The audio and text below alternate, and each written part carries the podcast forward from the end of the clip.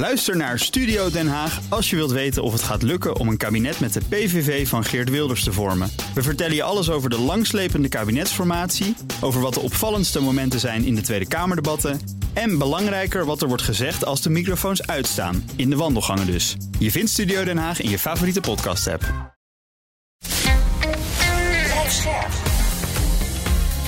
BNR Nieuwsradio. Boekenstein en de Wijk. Paul van Liemt. Als de wereldorde verandert, dan wordt het oorlog. Dat is altijd zo geweest. Nu daagt China de Verenigde Staten uit en Poetin ruikt een kans. En waar eindigt dat dan dit keer? Ja, dat gaan we gewoon uitzoeken. Samen met experts op gebieden als economie, technologie en militair terrein. Wat doet klimaatverandering en werkt de democratie nog wel? Dat zal met jullie wel weer geen opbeurend verhaal worden. Uh, ja, zoals gebruikelijk. En we gaan in gesprek met de zaal. Boekenstein en de Wijk on tour. Aanstaande zaterdag 3 juni in Amsterdam met econoom Matthijs Bouwman. En vrijdag 9 juni in Rotterdam met Ben van den Burg over technologie. Er zijn voor beide optredens nog een paar kaarten beschikbaar, dus grijp snel je kans. En kijk voor alle data en tickets op bnr.nl slash theater. En welkom bij Boekenstein en de Wijk op zoek naar de nieuwe wereldorde. Met Arend-Jan Boekenstein, de man die zijn verhalen immer meeslepend vertelt. En natuurlijk de altijd scherpe Rob de Wijk over de strijd om Kosovo. De spanningen lopen steeds hoger op tussen Servië en Kosovo. Want de NAVO grijpt in en de EU moet een dialoog leiden. Maar wat is de beste manier? Met de gast Marjolein Koster, journalist met focus op de Balkan. Marjolein, welkom. Dankjewel. NAVO-chef Stoltenberg, laten we daarmee beginnen. Die vroeg Kosovo zondag om de spanningen met Servië af te zwakken. En er zei ook nog in een tweet dat hij met EU-buitenlandchef Jozef Borrell heeft gesproken. Hij vindt dat Pristina en Belgrado met elkaar in een door de EU geleid gesprek moeten gaan. Dat is een ongelooflijk lastige opgave. Hoe groot is de kans dat het gaat gebeuren? Nou ja, het is aan de ene kant ook wel interessant dat Stoltenberg daarmee komt. Want uh, Pristina en Belgrade zijn al uh, meer dan tien jaar met elkaar in dialoog uh, onder leiding van de Europese Unie. Dus nou ja, ik zie dat dan meer als een soort symbolische tweet die hij eruit Nee, natuurlijk, maar niet al, al meer dan tien jaar en toch gebeurt dit. Misschien heeft hij dat ook bedoeld. Ja, um, en ik denk dus dat de Europese Unie ook moet kijken of ze misschien dit toch anders moeten gaan aanpakken. Want wat ze tot nu toe gedaan hebben werkt dus blijkbaar niet. Ja, misschien... Maar is het misschien nog goed om even terug te gaan naar waar al deze ellende nou eigenlijk vandaan komt. want uh, ja, dit gaat gewoon door tot wanneer was de slag op het Merelveld? 1389 of iets dergelijks. Zoiets. Zoiets, hè? dus uh, enige tijd geleden. En uh, dat speelt nog steeds een hele belangrijke rol in de relatie tussen Servië en, en Kosovo. Waarbij Servië vindt, ja, Kosovo dat is de bakermat van onze beschaving. Wat had het ook mogen betekenen, die Servische beschaving. Maar goed, oké, dus dat, uh, dat wordt gezegd. Maar als je nu naar de recente geschiedenis uh, kijkt. Waarom het, het ene akkoord na het andere is gesloten. Waarom worden nou al die akkoorden continu eigenlijk ja, terzijde geschoven? En waarom houd, houden de mensen zich er niet aan? Ja, ik zou natuurlijk heel graag willen dat ik daar het antwoord op heb. Maar ik denk dat uh, daaraan, nou ja, wat je net zegt, daaraan de basis is dat ze het gewoon niet eens zijn over de status van Kosovo. Dus uh, nou ja, als je het daar al niet over eens bent, dan is het heel erg moeilijk om op andere punten wel overeenstemming te bereiken. En er is onderling onwijs veel wantrouwen. Inderdaad, beide partijen hebben in het verleden uh, afspraken geschonden. Uh, er zijn deals gesloten die niet nagekomen zijn. Dus wat je nu eigenlijk ziet is dat het continu is: uh, ja, maar jij deed dit, dus ik deed dat. Um, jij hebt dat niet gedaan, dus ik doe dit ook niet. En nou, het stapelt zich natuurlijk gewoon onwijs ja. op. En dat heeft nu tot een escalatie geleid. Um, maar ja, als je teruggaat naar de kern, dan zit het hem er dus in dat uh, Servië Kosovo niet erkent als onafhankelijk land. En Vanaf het begin af aan is dat zo geweest. Ja. Zeker. En natuurlijk uh, is Kosovo meer naar het westen gericht, Servië meer richting Rusland en China. Maar ja, Servië wil ondertussen ook kijken of ze bij de EU kunnen aansluiten. Dus enorme balancing act voor de Serven met name. Ja, ik uh, denk wel dat we moeten oppassen met uh, continu het frame gebruiken dat Servië op Rusland is gericht. Ik denk zeker dat dat uh, nou ja, ideologisch gezien zo is. Hè. Er, is er is inderdaad, mm, ik weet niet zozeer of het pro-Servisch is of, of anti, anti-NAVO. Nou ja, ze hoorden wel bij het groepje dat Servië vanaf, of dat Kosovo vanaf het begin af aan niet heeft erkend. Ja, zeker, zeker. Dus in die zin zou je dat zo kunnen zien. tegelijkertijd um, nee, is een heel groot deel van Servië ook wel pro-EU. Als je kijkt naar de economische economische banden, dan zijn die veel sterker met de Europese Unie dan met Rusland. Dat, er is bijna vrij weinig economische activiteit Mhm. tussen die twee landen, vrij weinig migratie tussen die twee landen. Dus het is vooral iets ideologisch. Het is vooral een, een anti-NAVO-standpunt wat ze Nou delen. ja, goed, dat is op zich is dat Ja. wel te begrijpen. Eh, Ja, want eh, als je gewoon kijkt wat er in 1999 is gebeurd met eh, de oorlog eh, die toen gevoerd is, eh, waarbij de NAVO heeft geïnterveneerd over zonder mandaat van de VN-veiligheidsraad. Dat wordt eh, echt de NAVO nagedragen, niet alleen in Servië, maar ook in China en ook in, eh, in Rusland. Eh, dus daar is wel wat eh, gebeurd. En vervolgens zie je dat eh, Kosovo eigenlijk door die interventie onafhankelijk is eh, geworden. Wordt ook door, ik volgens mij, vijf of zes EU-staten niet geaccepteerd, waaronder Spanje.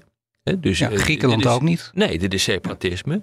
Dus eh, het is etnisch ook in belangrijke mate. Dus het is allemaal heel goed voorspelbaar.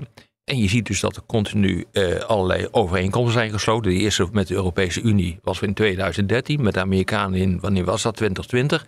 En iedere keer is het hetzelfde. Van we gaan de betrekkingen normaliseren. En het lukt iedere keer niet. Dus die, die spanningen die zitten daar heel erg diep in. Ja, en wat, eh, wat ik wel heel graag wil benadrukken is dat we het eh, continu hebben hè, over spanningen tussen Kosovo en Servië. Maar uiteindelijk gaat het dus om vier gemeentes in het noorden van Kosovo waar, een, eh, Servische, waar de Serven in de minder, eh, meerderheid zijn. Ehm, Voor de duidelijkheid, eh, verder zijn het bijna alleen de Albanese. Dat is dus meer dan 90% ja, Kosovo bestaat uit volgens mij ongeveer 93% etnisch Albanese, ehm, een paar procent etnisch Serven, volgens mij 50.000 ongeveer, en nog wat andere minderheden zoals Turken, eh Bosniakken, Roma. Dus het gaat om een heel klein deel van de bevolking. Ehm, maar zij, ik zie het eigenlijk zo dat zij misschien wel het grootste slachtoffer zijn van wat er nu allemaal speelt. Hè. Dus aan de ene kant zien we ehm, dat er continu wordt gezegd, eh, de eh Kosovaarse Serven, Serv- ja, die zijn nu degene die protesten ehm, tegen, tegen de NAVO-troepen daar, tegen, tegen die nieuwe burgemeesters. Eh, misschien dat we dat zo nog eventjes moeten uitleggen. Ja, moet je wel doen, ja. Ja, Dat is wel belangrijk. Vooral dat opkomstpercentage. Laten we Ja. dat gewoon maar eerst even. Sowieso, ja. Dat is wel Ja, goed om te wat ik weten. eventjes wil zeggen is dat zij, eh, zij zitten er heel erg tussenin. Hè? Want eh, zij hebben zoiets van, nou, eh, eigenlijk willen wij... wij Kurti en Vucic, dus de premier van eh, Kosovo en de president van Servië, die zijn nu met elkaar in gesprek, maar eigenlijk over onze hoofden heen, want beide vertegenwoordigen ons niet. Nou ja, en dan die, inderdaad die gemeente. Want eh, een, een waanzinnig opkomstpercentage, namelijk 3,5% met hele grote gevolgen. Want de Serviërs kwamen dus niet opdagen. Nee. Dus werden de Albanese burgemeesters benoemd. Toen hebben de Amerikanen gezegd van... jongens, Kosovo, Pristina, dit kan natuurlijk ook niet. Dit gaat Nou, niet goed. nee, we hebben het nu zo- over, zo is het even niet voor de helemaal goede orde, we hebben het nu over Ja, gemeenteraadsverkiezingen. we hebben het over. Ja. Oké, dus we moeten een heel klein stukje terug eh, in de geschiedenis. Ehm, eh, afgelopen zomer eh, kwam het een beetje tot een escalatie rondom de nummerplaten in, ehm, eh, in, eh, in dat noorden van, eh, van Kosovo. De kentekencrisis. De kentekencrisis, ja. Dat is natuurlijk, hè, da- daar kunnen we allemaal ons iets bij voorstellen. Het is iets Zeker. fysieks, je kan het zien. Nou, die kentekenplaten, ehm, die worden nog altijd uitgegeven door, door Servië. Dus jij krijgt dan een situatie dat iemand met een kentekenplaat van de provincie Kosovo in het land Kosovo rijdt. Nou ja, dat, dat werkt allemaal niet. Dus daar was discussie over. Ehm, Kosovo zei, zolang jullie de Kosovaarse kentekenplaten niet erkennen, hè, want je kan niet met een eh, Kosovaarse auto naar Servië, dan eh, gaan wij ook deze kentekenplaten niet meer erkennen. Ehm, nou, dat heeft zich een beetje opgestapeld. Ehm, uiteindelijk eh, ja, allemaal wegblokkades, eh, grenzen, eh, grenzen geblokkeerd door allerlei trucks op de weg. Ehm, dat heeft er weer toe geleid. Hè. Nou ja, dat was dan de, zeg je dat, de spark die ervoor zorgde dat de, eh, eigenlijk alle, alle overheidsambtenaren, dus burgemeesters, politie, eh, rechters, et cetera, die hebben allemaal hun werk neergelegd in het noorden van Kosovo. Ehm, nou ja, het is de vraag, is het onder druk van Belgrado of met goedkeuring van Belgrado? Want ehm, Servië betaalde hun eh, salarissen door, dus het staat zeker niet los van elkaar. Ehm, nou, daardoor heb je dus eigenlijk gewoon een machtsvacuum al maanden in het noorden van Kosovo. Ehm, eh, Kosovo heeft onder andere ook ehm, special forces eh, daar naartoe gestuurd omdat het onrustig was. Eh, er waren wat opstootjes, er waren wat incidenten, ook wat schietincidenten.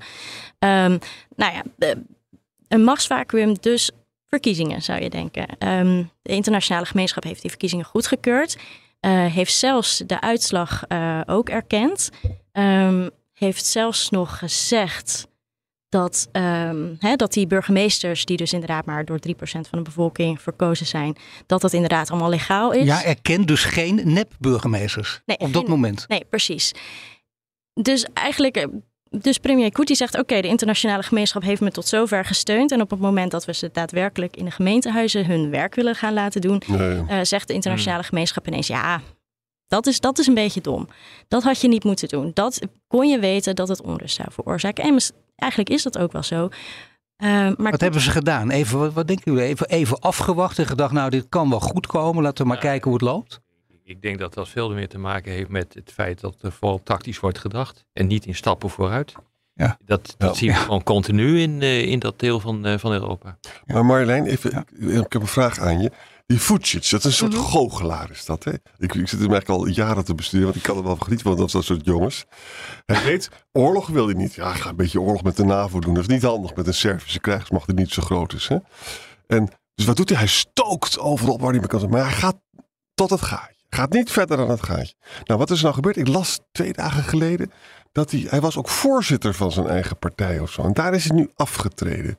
Want mijn Servische studenten, ik heb een aantal Servische studenten, die, die zijn natuurlijk hartstikke eh, kritisch op Servië. Hè? Moet, moet, me altijd, moet me daar niet door laten beïnvloeden. Maar jij zei ook net in een tussenzin van, het is echt ook zo dat er veel Serven richten zich op de EU.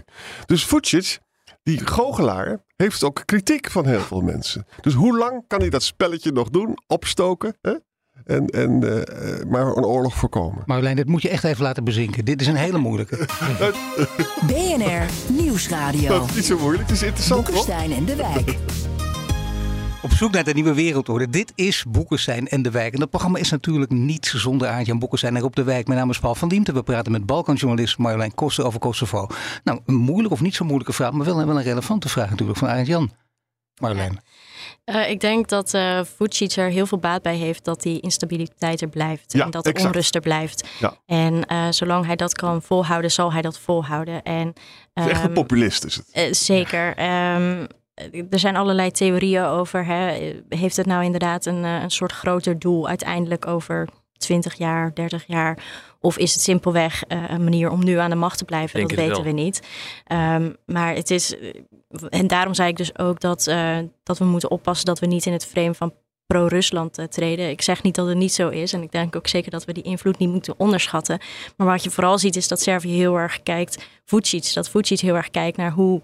Ja, hoe kan ik het best manoeuvreren tussen al die grootmachten en hoe En hoe ik kan ik kiezers mobiliseren, toch? Ja, Hoe- hoeveel percentage van de Serven stemt voor Vucic? Mm, nou moet ja. ik dat zien? Ja, hij heeft, eh, wat was het volgens mij, eh, ongeveer een jaar terug zijn er verkiezingen geweest. Die heeft hij nipt gewonnen. Nipt gewoon. Nipt gewonnen. Ehm, nou ja, ik ehm, weet zeker dat dat niet helemaal eerlijk verlopen is. Eh Vucic heeft een vrij grote, of eigenlijk gewoon een, een enorme invloed op de media.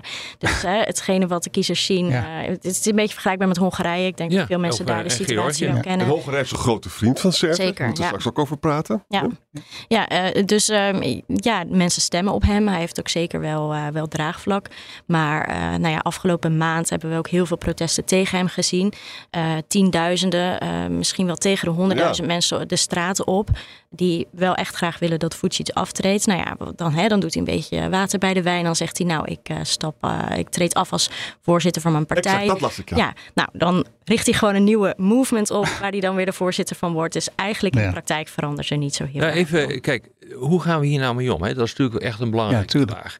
Ehm, je, je hebt helemaal gelijk als je zegt van eigenlijk de relatie met de Europese Unie is by far het grootste. Dat blijkt ook uit de cijfers. Volgens mij uit mijn eh, hoofd eh, is het iets van alle handel die wordt gedreven is iets van 75% met de Europese Unie en de rest met, eh, met China, Rusland en de omliggende landen. Dus dat is allemaal zeer beperkt. Maar tegelijkertijd zie je dat Vucic heel erg bekwaam is in het tegen elkaar uitspelen van al, van, van al deze landen.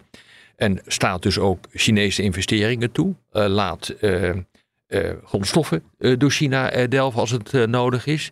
Met Rusland doet hij feitelijk hetzelfde. Zit te rommelen met de sancties die zijn afgekondigd aan het adres van, van, van Rusland. Dus hij, hij probeert in dat hele speelveld probeert hij overeind te blijven. En volgens mij, ik, ik heb die man een aantal malen meegemaakt. Het is een opportunist van de bovenste plank.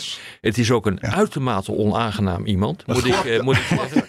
Ik heb eigenlijk... Maar wel een goochelaar. Ik, ik, ken, ik, ken, ik ken weinig, eh, weinig politici die zo zijn. Eh, Zo. eh, Orbán komt in de richting, maar ook, eh, ik heb, eh, de afgelopen dagen heb ik ook weer de premier van Georgië meegemaakt. Dat is hetzelfde laken pak. Eh, Dat zijn totale opportunisten, die spelen alles tegen elkaar uit. Eigenlijk ten eigen baat om aan de macht te blijven. Dat is langzamerhand mijn, eh, mijn idee. Maar afgelopen woensdag gebeurde er iets heel erg interessants. eh, in eh Bratislava, waar ik was, er was von der Leyen. En die presenteerde een nieuw plan voor de Balkan. Ja, bij een denktank was dat. Ja, bij een Klopsec. Dus een belangrijke bijeenkomst. Daar komen alle houten methoden van, eh, van Midden-Europa komen daar bij elkaar. Maar ook eh, Georgische eh, premier, al dat soort. Macron was er ook. Nou, allemaal hartstikke leuk dus. Maar wat hij dus, wat hij dus zegt, van wij moeten versneld, moeten wij een lidmaatschap hebben voor de westelijke Balkan. Dus ook Servië, ook Kosovo. En beide landen hebben al gezegd van we zullen elkaar niet in het vaarwater zitten bij- met betrekking tot toetreding. Ja, dat hebben ze op papier gezet. Hè? Eh, Ja, tot drie ze toe. er- Ja, maar, ze ze hebben doen geen maar ze handtekening doen het wel. gezet. Maar het- ja. ja, dat is het laatste, eh, het laatste akkoord van eh, 2023. Maar daarvoor is het wel gezegd in 2013 en 20. Maar goed, dat, even de, eh, zouden ze er toch niet aan, dus dat maakt niet uit in dit eh, geval. Dus versneld lidmaatschap. Eh, er moet een interne markt komen voor de westelijke Balkan. En er moeten fondsen komen om ervoor te zorgen dat die landen zich kunnen opwerken tot een volwaardig lid. En dan moeten er ook eisen worden gesteld aan de rechtsstaat. Dat is een geopolitiek eh, eh, probleem die hiermee moet worden opgelost. Dat heeft te maken met het feit dat je geen instabiliteit wil hebben aan je grenzen.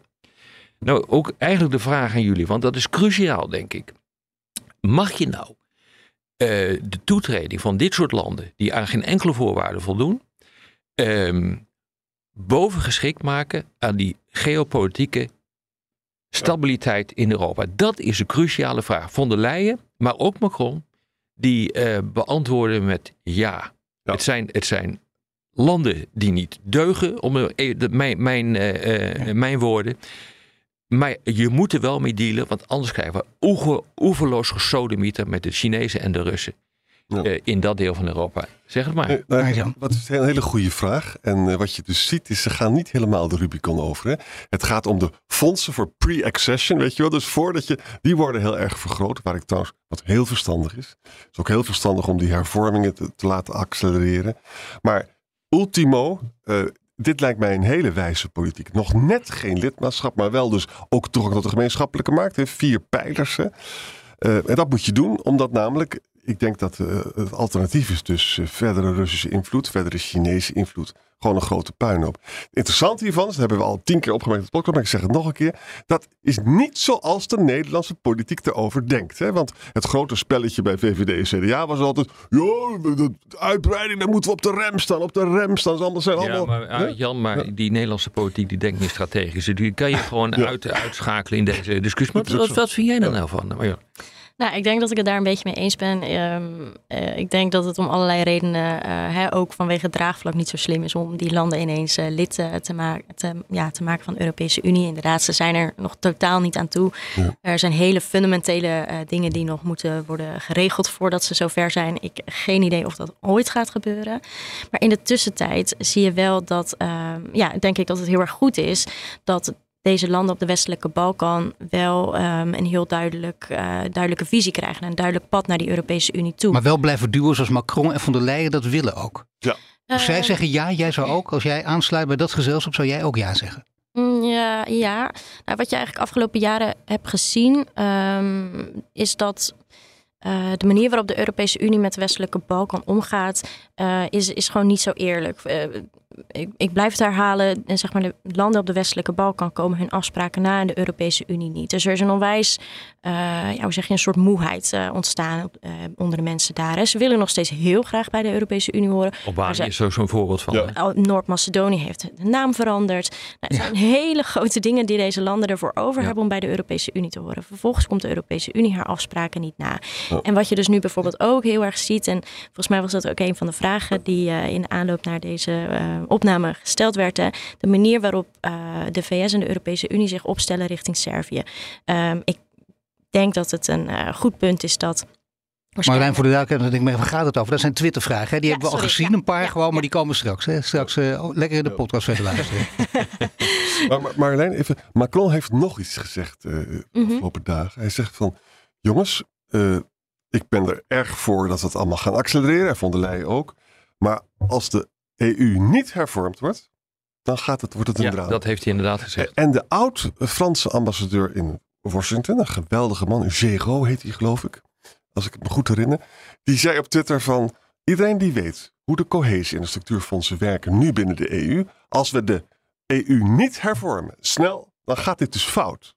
En daarmee bedoelt hij waarschijnlijk, weet je wel, het gaat allemaal, dat wordt uitgedeeld. Het moet ook een beetje eerlijk uitgedeeld worden. En dat kan dus corruptie ontzettend. eh, Nou, meer eh, dan dat. Het gaat natuurlijk over de besluitvormingsprocedure Ja, binnen de Europese Unie. geblokkeerd Maar je worden. hebt helemaal gelijk met, Ja. eh, eh, met, met je opmerking. Maar het, dat andere punt is gewoon de besluitvormingsprocedure. is ook een reden om Turkije er niet bij te halen. Een land is gewoon te groot en heeft een dominante invloed op de hele besluitvorming binnen de Europese Unie. Althans, die, die discussies. Is, is Die deze discussie, is het ook onderwerp van gesprek eh, voor de top in Moldavië? Ja, Ja. natuurlijk. ja, zeker. Het gaat helemaal over Oekraïne, maar het gaat dus Nee, ook nee, heel nee, veel gaat- hierover. Nee, daarom is deze discussie zo cruciaal. Ja. Dit gaat over de veiligheidsorde in. Europa. D- dit, die staat door die agressie van, eh, van Rusland in Oekraïne staat weer op het spel. Ja. De kaart van Europa wordt op dit ogenblik opnieuw getekend. En de vraag is nu, eigenlijk is het gewoon, nou, we hebben Kissinger deze week eh, besproken. Ja. Eh, Kissinger heeft het ook over De invloedssferen. 100-jarige. Ja, dit gaat over wie is waar de baas en waar, hoe liggen de invloedssferen in Europa. En dit gaat dus ook over hervorming van de EU. Dat kan je doen via de loodgietersmethode buiten het verdrag. Of je gaat een constitutionele vergadering weer doen. Hè? Nou, je weet hoe gevoelig het allemaal is. Ja. Maar het moet gebeuren. Het moet hervormd worden. Ja, je- vanuit, een, vanuit het perspectief hè, van de landen op de westelijke Balkan, die denken, I don't care. Europa zoekt het uit. Ja. Maar doe- voer in ieder geval een soort eh, eenduidig beleid naar ons toe. En dat het Want al je- eerder gedaan. Ja, precies. Want als we gaan wachten tot de Europese Unie zich gaat hervormen, dan eh, kan het misschien wel eens te laat Eens. zijn op de westelijke Balkan. wat, maar wat, En wat je nu heel erg ziet, is dat een, eh, een land als Servië eh, overduidelijk de onruststoker is in het, in het gebied. Eh, het is ook het grootste land. Het is eh, het meeste mensen, eh, geografisch het grootste, militair het grootste. Eh, maar is degene die het meest onrust stookt. Het is ook het land wat op democratische waarden het meest achteruit gaat. Wordt Servië daarvoor gestraft? Nee. Wordt een land als Kosovo ervoor beloond dat ze eigenlijk heel veel doen om corruptie te bestrijden? Bijna niet. Ehm, dat soort, dat soort eh, acties van de Europese Unie zorgen ervoor dat deze regio eh, in ieder geval er niet op vooruit gaat en misschien zelfs wel achteruit Nou ja, gaat. maar- Marjolein, eh, Rob, we, nou, we- maar we nee. ronden af op de radio. Want er zijn, we gaan hier gewoon op door, de podcast. Dan moeten mensen nu blijven luisteren. Er zijn namelijk ook heel veel vragen. Dat is echt opvallend. Mensen zien hoe belangrijk dit is. En op de radio ronden we dus af. Maar in de podcast gaan we langer door met luisteraarsvragen. En luistert u op de radio, dan verwijs ik naar boekesteindendewijk.nl. Of natuurlijk uw favoriete podcast-app. Ja, we beginnen met Laurens. Eh, die gaat eh, vragen stellen over de proxyoorlog. Maar misschien even Rob dit verhaal afmaken. Want dit is wel een belangrijk natuurlijk. Mensen nou hebben het gehoord op radio. je Wat, eh, wat eh, von der Leyen in Bratislava deed, adresseert dit punt waar we het nou net over hebben gehad. Namelijk, dit kan niet. De Europese Unie heeft het niet goed gedaan. We moeten een, een, een nieuwe start maken. We moeten eh, een aantal lijnen die we al hebben ingezet intensiveren. En ze was daar zeer duidelijk over. En jongens, de, de, de hele politieke, geopolitieke context is aan het veranderen. Dus je moet wel. Hè, dus eh Arend Jan, als je zegt van ja, eh, je moet eh, die procedures gaan veranderen, helemaal mee eens. Ja. Maar er is een steeds grotere drive om dat te gaan doen. En dat wordt gewoon afgedwongen door de situatie waarin we zitten. En nog een gedachte daarachter. Hè? Orbán zijn geld is nu echt bevroren. Eh, met die PiS-partij in Polen is het ook rampzalig. Dat, dat is ook een probleem. Ja. Als ze op termijn dus lid worden, dan gaan we via die financiële hefboom gaan we de rechtsstaat. eh, Wordt nu al gedaan. Ja. Want de- en dat is het enige wat we kunnen. Dat is wat von der Leyen, maar ook Macron eh, zei van eh, we gebruiken dit geld, we gebruiken de fondsen die nu gecreëerd worden hiervoor. Dat zijn echt substantiële bedragen. Eh, gebruiken we ook om hun te dwingen om een aantal dingen Ja. te doen. Ja, dit is echt eh, de, de financiële macht dus die ingezet wordt. En dat, dat weet iedereen. denk. Dat weten, weten alle partijen, Marjolein. Ja, en ik denk dat dat ook heel erg belangrijk is. Maar daarnaast eh, gaat het ook gewoon om een soort politieke wil natuurlijk eh, richting eh, deze landen op de westelijke Balkan. Dat ze ook het gevoel hebben dat ze gehoord worden. Eh, dat, eh, dat de leiders van de Europese Unie in gesprek gaan met autoritaire leiders die eh, nog steeds niet misdaden uit de jaren negentig erkennen. eh, en niet luisteren naar, nou ja, naar het maatschappelijk midden- middenveld die probeert eigenlijk aan, het, aan deze landen te bouwen.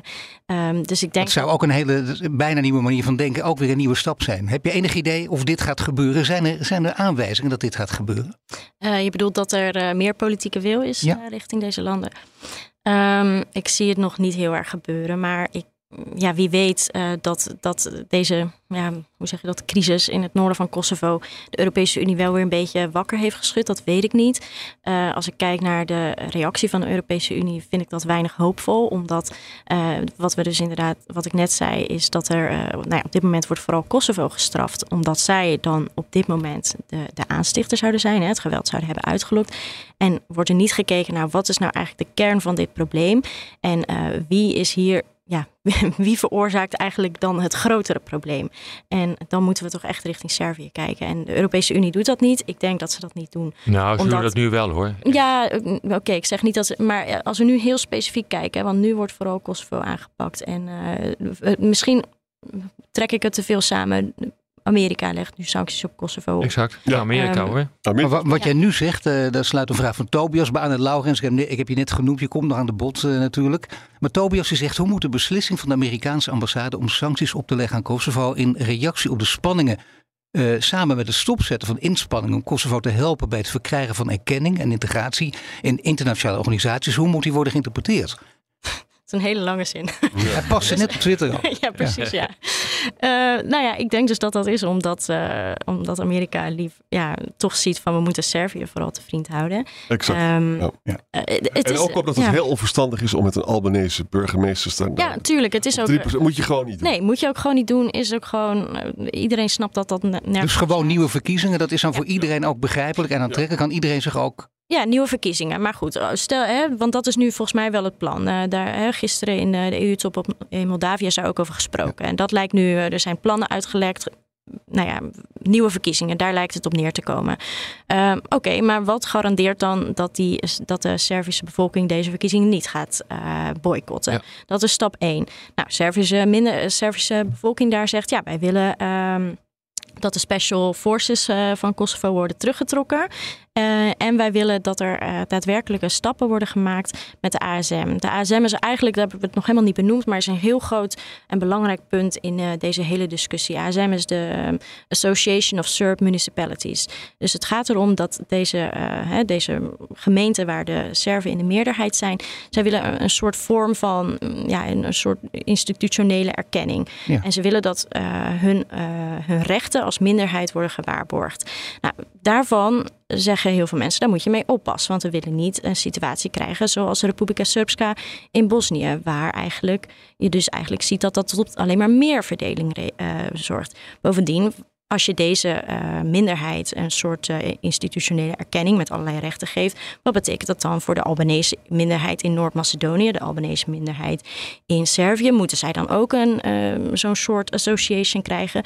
Nou, er is dus afgesproken dat er een ASM komt bij dat akkoord waar geen handtekeningen zijn gezet. Maar de manier waarop dat wordt moet worden ingevuld, ja, daar liggen Vucic en Kuti gewoon onwijs ver uit elkaar. En nou ja, de eis is dan nu vanuit de Servische bevolking is, laten we in ieder geval concrete stappen gaan nemen om dat te gaan, uh, nou ja, te gaan invullen. En ja, Kuti is eigenlijk een heel groot tegenstander hiervan. Dus hij zal er alles aan doen om uh, in ieder geval te zorgen dat daar zo min mogelijk um, uh, hoe zeg je dat, uh, dat er zo weinig mogelijk uh, uitvoerende macht is. Hè? Dus het gaat, mm. ze spreken nu van een soort self-management. Dus dat, je, dat er in ieder geval recht is om onderwijs in de Servische taal, um, gezondheidszorg, dat je een dokter hebt die jouw taal spreekt, dat soort zaken. En ik denk dat iedereen ook dat ondersteunt. Um, en dat er vooral moet gekeken worden naar hoe zorg je er nou voor dat die rechten worden gewaarborgd zonder dat, er, uh, ja, dat je een soort staat in een staat krijgt. Dat is wel het laatste wat ze willen. Mensen, heel weinig mensen, 50.000 ja, Ik ben ook wel geweest, heel lange tijd geleden. Maar het is gewoon verbazingwekkend nee. hoe klein dat allemaal is. Ja. Ik bedoel, je hebt het een paar over een paar Asterix-dorpjes en zo. En dat, uh, dat is het ongeveer. Ja, die kleine Asterix-dorpjes hebben dus heel veel macht. En die boeken trouwens ook. Maar dat betekent wel, ja, dat is toch, je, je kunt er niet aan voorbij gaan. Totaal niet zelfs. Vandaar dit hele spel. Ja, ja zeker. En, en dat ontregelt de hele regio. Ja. En dat, zo'n klein conflictje, Ja, want dat, dat- is het nou ja. eigenlijk. Ik bedoel, eigenlijk zou je een aantal mensen gewoon een 300 euro willen geven. Van hou nou even op. Maar dat ontregelt een hele regio. Ja. Maar het lastige is natuurlijk dat er zoveel geschiedenis aan Ja, vooraf ligt. Hè? Dus er, wat ik al eerder zei, er is zoveel wantrouwen naar elkaar toe. Ehm, de- weet je, het- of het nu.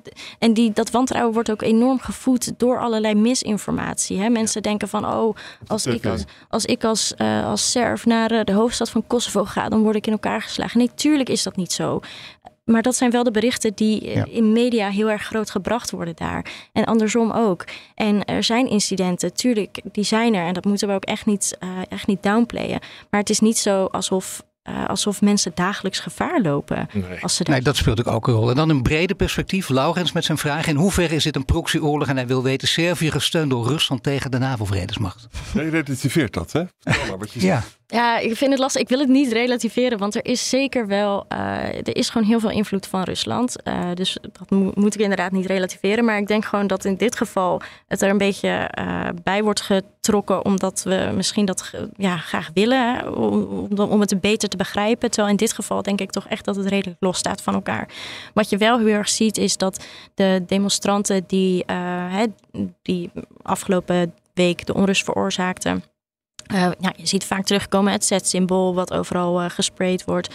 Eh, in een van die gemeentehuizen waar het om gaat hing een portret van Poetin als een soort ereburger van die stad. Poetin is vrij populair. Ja, Poetin is vrij Ja. populair inderdaad. Maar nogmaals, ik zie dat meer als een anti-NAVO dan een pro-Poetin. Dus hè, ze, iedereen, iedereen zoekt altijd naar bondgenoten.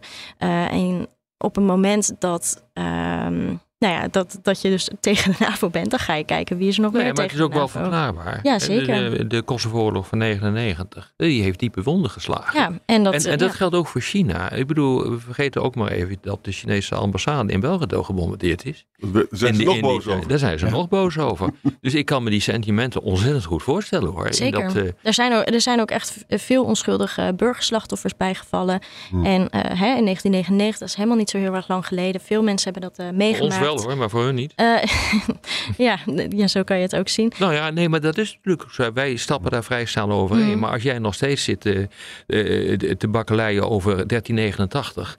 Ja. over de, de, de slag tegen de, de Ottomaanse Turken. En je moet daar je identiteit aan, aan, aan ontlenen. Dan heb je natuurlijk wel een probleem. En die slag hebben ze verloren. nou ja, ik wil niet de discussie verbreden, maar daar hebben wij natuurlijk ook mee te maken natuurlijk nu. Met terugkijkende geschiedenis en eh, hoe wij onze identiteiten daaraan Ja. kunnen ontlenen of Ja, niet. Dat, dus dat, dat, ja. dat, dat, eh, dat klopt. Maar dit, dit is korte lontjes en diepe wortels in de geschiedenis. Ik, ik, ik kan me nog herinneren, een keer in Servië, er werd er gezegd, maar de paus heeft gezegd.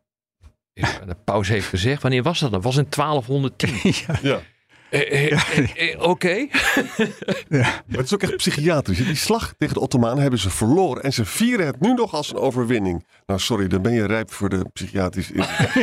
Ik mag het allemaal niet zeggen, maar ik kan het er niet meer. Nou, dit wordt niet vertaald in ieder geval. Dat scheelt dan weer. Ja, wat ik nog wel even zou willen toevoegen, hè, als het gaat om inderdaad eh, die NAVO-bombardementen eh, eind jaren 90. Ehm, wat je eigenlijk heel erg ziet, is juist dat de jongere generatie daar nog veel eh feller, niet iedereen, maar hè, dat je ziet dat die jongeren die dat dus niet helemaal niet hebben meegemaakt, maar die alleen maar deze informatie via hun ouders of via de media hebben gekregen, dat die daar nog veel feller in staan eigenlijk dan, dan hun, ja, de oudere generatie. En eh, wat dat betreft maak ik me dus wel zorgen. Want eh, aan de ene kant ben ik hoopvol. Hè? Een nieuwe generatie die eh, de vorige oorlog in de jaren negentig niet heeft meegemaakt. Die misschien een soort nieuwe start kan maken. Maar als je ziet dat zij zo, eh, zoveel worden beïnvloed door, eh, door nepinformatie, door nationalisme, door propaganda. Dan ja, vind ik het heel erg moeilijk om hoopvol te blijven. Een nieuwe generatie met oude ideeën, zeer gevoed met oude ideeën. Kijk, Dat is kijk, waar. Zullen we Ja. maar een tv-station subsidiëren met objectieve informatie? Nee, kijk, naar, kijk, naar, naar Djokovic. Die, eh, Gewoon een nieuwe podcast daar. die tennisser. Hè? Die, eh, Djokovic, die heeft vreselijk. nu- nou, nee, Ja. nee. Ho, ho, ho. Waarom is dat nou vreselijk? Ja. Ik bedoel, die, die man mag toch vanuit zijn positie als Serf... mag hij zeggen van hou op met de strijd, want eh, dit wil ik niet. Kosovo En- is de Ja. ziel van Servië. Nee, maar dat mag hij toch vinden? Jawel, maar dat Wat was- krijgen, we, wat krijgen we nou? Waarom mogen wij wel vinden eh, wat er allemaal moet eh, gebeuren? Waarom is onze, onze interpretatie is die beter dan die van, eh, van de Serviërs? Daar heb je gewoon mee te dealen. Nou ja, dat met- zijn dingen die inderdaad in de nieuwe orde heel erg spelen. Waar we steeds meer op zullen moeten gaan letten. Met, met, Ja. met dat soort. eh, en vanuit het perspectief heb ik net gezegd van de oorlog, wat die daar gebeurd is, begrijp ik dat ook nog een keer. Ik bedoel, ik keur dat allemaal niet goed, hè? Maar een begrip is wat anders dan uh, accepteren dat het. Ja, in deze zin, uh, Marjolein Stefan, die heeft specifiek een vraag voor jou, die hier het ook weer mee te maken heeft. Die zegt: Ik ben benieuwd welke parallellen Koster ziet tussen de Servische houding richting Bosnië en de Servische houding richting Kosovo. Hmm. Want ze kent beide landen aardig goed, ze heeft vast wel een idee. Uh, ik heb daar zeker wel een idee over. En dan, dan gaat het gewoon terug naar de kern dat uh, tijdens de verschillende oorlogen bij het uiteenvallen van Joegoslavië, dus de oorlog in de jaren negentig, uh, zowel de oorlog in Bosnië als in Kosovo, um, is, uh, is Servië de agressor ja. geweest. En Servië erkent dat eigenlijk gewoon nog steeds niet. Um, en ik denk dat dat de kern is van um, ja. hoe we alles ook nu moeten zien. Dus inderdaad dat er nog steeds uh, niet wordt erkend dat er oorlogsmisdaden... Dus ja, er wordt wel erkend dat er oorlogsmisdaden zijn gepleegd... maar niet in de mate waarin dat gedaan maar wordt. Dit sluit aan bij wat, wat Boerin van jou wil weten. Die zegt, ik ben nieuwsgierig naar de verklaring van Marjolein... voor de westerse appeasement policy tussen aanhalingstekens... richting de Servische president Vukic. Terwijl Servië de afgelopen vijf jaar op alle denkbare terreinen... dat gaat het over democratie, mediavrijheid, inmenging, buurlanden... achteruit is gegaan. Ja, nou ja, wat ik al eerder zei, uh, Servië is overduidelijk de aanstichter van, uh, van alle onrusten. En dan heb je inderdaad uh, heb je in Kosovo, in het noorden van Kosovo, de manier waarop Vucic eigenlijk invloed uitoefent op de, op de volk, bevolking daar, op de politieke partij Srpska Lista, die eigenlijk de macht heeft in het noorden van Kosovo. Nou, in, in Bosnië heb je Republika Srpska met op dit moment Milorad Dodik, die op, eigenlijk, je ziet niet heel erg dat er heel veel contact is tussen Vucic en Dodik, maar overduidelijk wel tussen die twee regeringen. Hè het Servisch nationalisme, uh, genocide ontkennen. Um, uh, nog altijd een, een soort streven naar een onafhankelijke staat. Of dat nou uh, retoriek is of, of dat dat echte plannen zijn. Het veroorzaakt onrust. ook in Montenegro via de Servisch-Orthodoxe Kerk. en zo zie je eigenlijk dat Vucic en zijn, het huidige regime in Servië op allerlei manieren nog steeds die onrust veroorzaakt. En dat. en daarvan leeft. En daarvan leeft. Ja. Zeker. En tegelijkertijd is het zo van als wij heel moreel zeggen van we willen niet met die jongens praten, dan zijn we nog verder van Ja, dat klopt. Dat is de ellende. Dat is, dat je hebt een partij nodig met wie je praat. Het enige wat je kan doen is dat je ze economisch probeert. Oké, wil je EU-lid worden? Ja. Dat is leuk, krijg je veel geld. Maar dan gaan we even wat eisen stellen. maar dit is altijd weer het verhaal uh, over wil of geen escalatie, wil of niet die gebalde vuist. En dat, ja, nou ja, Rob, uh, kijk, niet echt verstandig. Het is, een, het is een, uh, een, een, een, situatie die makkelijk oplosbaar is. Want je zei van, nou ja, er is genocide gepleegd. Ik heb ooit een keer een boek geschreven over lange tijd geleden over de Kosovo-oorlog. Ik heb dat zeer nauwkeurig uitgezocht. aan de vooravond van de Kosovo-oorlog was geen genocide. Dat verschrikkelijkheden gebeurden. Ik had het over Bosnië in dit geval. Ja. oh, sorry. Ja. Uh, maar dat werd, wordt ook nog steeds gezegd over Servië. Dat was in die uh, tijd niet het geval. Ja, en uh, Vucic die zegt natuurlijk ook van ja hoor eens even, ik word beschuldigd van van alles en nog wat. Maar kijk, die Kosovaren is. Hashim Taci, de, de vroegere leider van het Kosovo bevrijdingslever, is volgens mij wel toch veroordeeld wegens oorlogsmisdaden. Nou ja, die staat nu nog terecht. Ja, dus dat gaan we nog speelt op dit moment. Ja, ja, dat speelt op dit ogenblik. Ja, hij is nog niet veroordeeld. Hè? Nee. nee. Maar goed, dat wisten we in die tijd ook al hoor. Uh, ruim twintig jaar geleden dat dat uh, een foute boel was. Ja, maar het is, het is natuurlijk heel erg lastig, hè? want het, het blijft dan inderdaad heel erg naar elkaar wijzen. Ja, zonder, nou ja, zonder te kijken van wat hebben we nou zelf verkeerd gedaan. En ik zeg ook echt niet dat, dat Kosovo daar heilig in is. en, en Kuti is ook iemand die heel erg met de hak in het zand staat. Ja, we moeten ook niet vergeten trouwens dat, dat Kuti tijdens die oorlog politieke gevangene was hè, in, in de jaren negentig. Dus er zit, er zit ook heel veel emotie. Echte activisten ook daardoor. Zeker, zeker.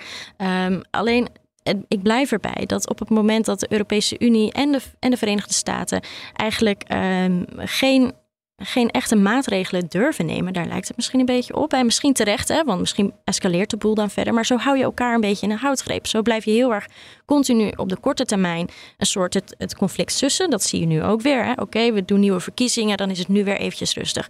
Maar dat is natuurlijk helemaal geen oplossing voor de langere termijn. Ja.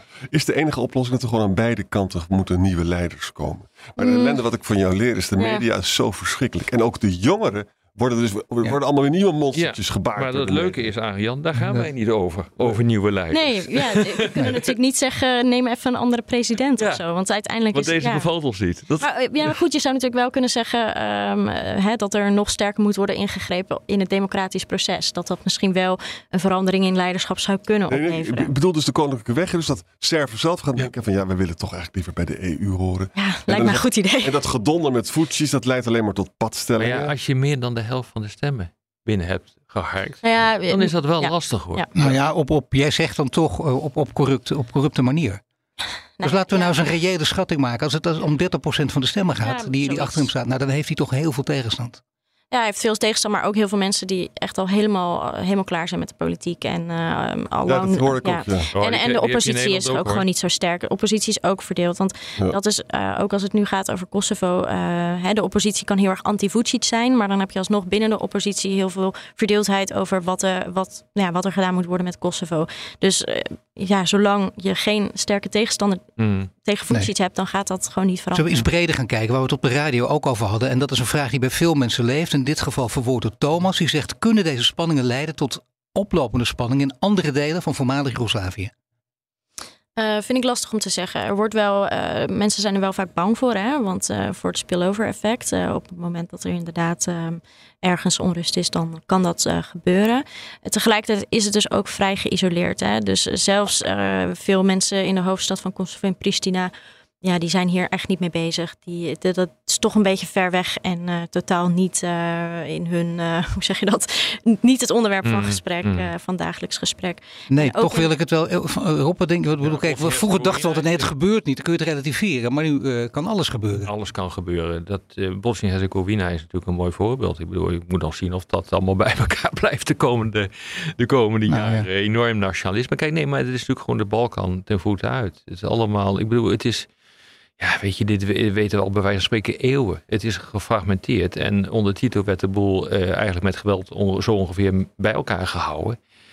Ja, en als dat er afgaat, dan eh, zie je dat de boel uit elkaar valt. En dat uit elkaar valproces, dat gaat tot op de dag van vandaag. eh, En dan door. blijft dit altijd stapje, stapje, stapje. En Ja. denk niet dat er een strategie wordt neergelegd. En dat er echt een lange termijn visie ook wordt neergelegd. Die, die misschien wel wordt Nou nageleefd zelfs. Die lange termijn visie is er wel. En dat heeft te maken met de incorporatie van die gebieden in de Europese Unie. Kijk, ehm, een eis die je stelt aan dat soort landen is dat je je conflicten intern en extern terzijde schuift. Daar hebben de Hongaren hebben daar ook mee ingestemd in verband met eh, de Hongaarse minderheden. Wanneer, waarin was het? Roemenië. Ja. Eh, Dus hou op met dat gezeur.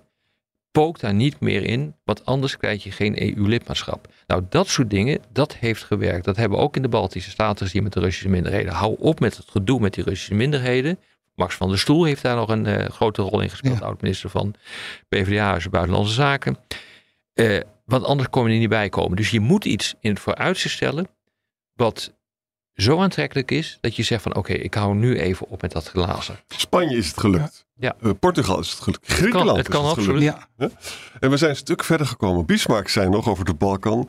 De Balkan is Ja. zo erg, dat zijn de botten van een Pommerse grenadier Maar, niet maar, waard. maar, maar wij, willen, Nou wij willen iedere keer dat het morgen geregeld is. En dat Ja. is niet zo. Nee, het is kost, eh, als, je, als je nog steeds zit te refereren aan de slag op het Merelveld in 1389, ja, dan gaat het mis. weet je, dan heb je gewoon. Dan, dan weet je gewoon dat het niet mogelijk is om binnen nu en twee of drie jaar deze boel op te lossen. Dat goed. Maar lukt Kosovo als het lont in, in het kruidvat van de Balkan. Ik bedoel, dat, dat gaat dan weer te ver. Ja, want de, die pacificerende werking is wel groot op dit ogenblik. En eh, wat er eh, de afgelopen dagen is eh, gebeurd, ook in Moldavië, met, die, met die top van die Europese leiders, dat, dat werkt pacificerend. En dus je, je ziet dus dat dit ook ter sprake komt eh, daar. En daar worden afspraken gemaakt. En je hebt vaak niet eh, een idee wat er achter de schermen gebeurt. Nou ja, dit is toch wat jij zegt dat je gehoord wil worden. Ja, en ik heb eh, natuurlijk afgelopen dagen Maar nee. geprobeerd met zoveel mogelijk mensen eh, in Kosovo hierover te spreken. En een van de dingen eh, die mij opviel is dat ehm, eh, iemand die bij een uh, Kosovaarse denktank werkt, die zegt, we hebben ehm, vooral eh, carrots nodig. Weet je, we hebben niks meer te verliezen. Kosovo is, al, is al geïsoleerd. Ja. Dus het kan niet erger dan dit. Dus zorg er nou voor dat je iets, eh, ja. houd on- geef ons die carrots, zodat we ook echt ons best gaan doen, zodat we ergens naartoe kunnen. Stiks werken niet hoor. Nee. Waar wel, is de wortel? Nou, dat was een heel mooie afsluiting deze keer. Dit was Boekenstein in de Wijk namens Aart-Jan Boekenstein en Rob de Wijk. Zeg ik dank voor het luisteren. Speciale dank aan Marjolein Koster, Balkan-journalist. Een fijn weekend. Ook Thomas van Zeil vind je in de BNR-app. Je kunt live naar mij luisteren in Zaken doen. De BNR-app met breaking news, het laatste zakelijke nieuws en je vindt er alle BNR-podcasts. Bijvoorbeeld Het Nieuwe Geld. Download nu de gratis BNR-app en blijf scherp.